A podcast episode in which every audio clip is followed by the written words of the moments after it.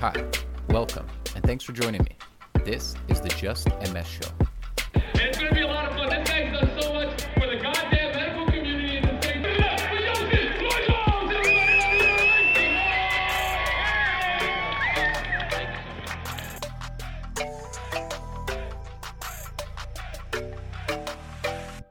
the Welcome, dear listeners, to another episode of the Just MS Show, where we delve into the world of multiple sclerosis, bringing you the latest insights and stories from those living with the condition, as well as experts in the field.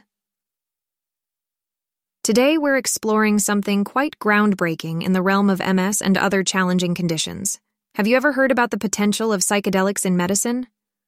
Well, the European Union is stepping into this intriguing territory with a significant investment. They've allocated a hefty 6.5 million to fund a study called PsyPal. This isn't just any study, it's their first foray into researching psychedelic therapy. The PsyPal trial, led by the University Medical Center Groningen and Humankind Labs, is focusing on something quite extraordinary. They're exploring how psilocybin therapy, yes, that's derived from what many know as magic mushrooms, can help people with serious illnesses including multiple sclerosis, that's right, MS, as well as COPD, ALS, and atypical Parkinson's disease.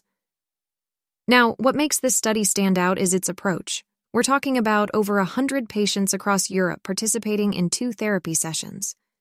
They'll be given either psilocybin or a placebo to see how it impacts their psychological and existential distress. This is big because it's not just about physical symptoms.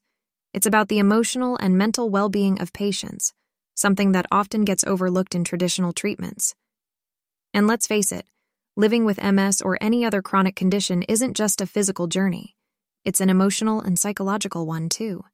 The EU's funding through Horizon Europe signifies a turning point. It's an acknowledgement of the need for innovative treatments, especially for those who haven't found relief in conventional methods. And it's not just a clinical trial, it's a collaboration of 19 organizations across nine countries, striving to improve the lives of patients in a holistic manner. What I find most inspiring about PsyPal is its focus on not just managing symptoms, but enhancing life quality, spiritual well being, and providing support in life's most challenging moments. It's about connecting with others, finding new ways to cope, and exploring uncharted territories in medicine with hope and optimism. So, as we wrap up today's episode, let's think about the potential of such studies, how they can change the landscape of treatment for MS and similar conditions. It's about pushing boundaries, exploring new horizons, and most importantly, keeping hope alive. Thanks for tuning into the Just MS show.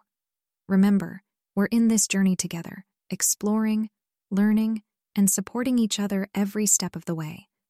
Until next time, stay positive and keep looking forward.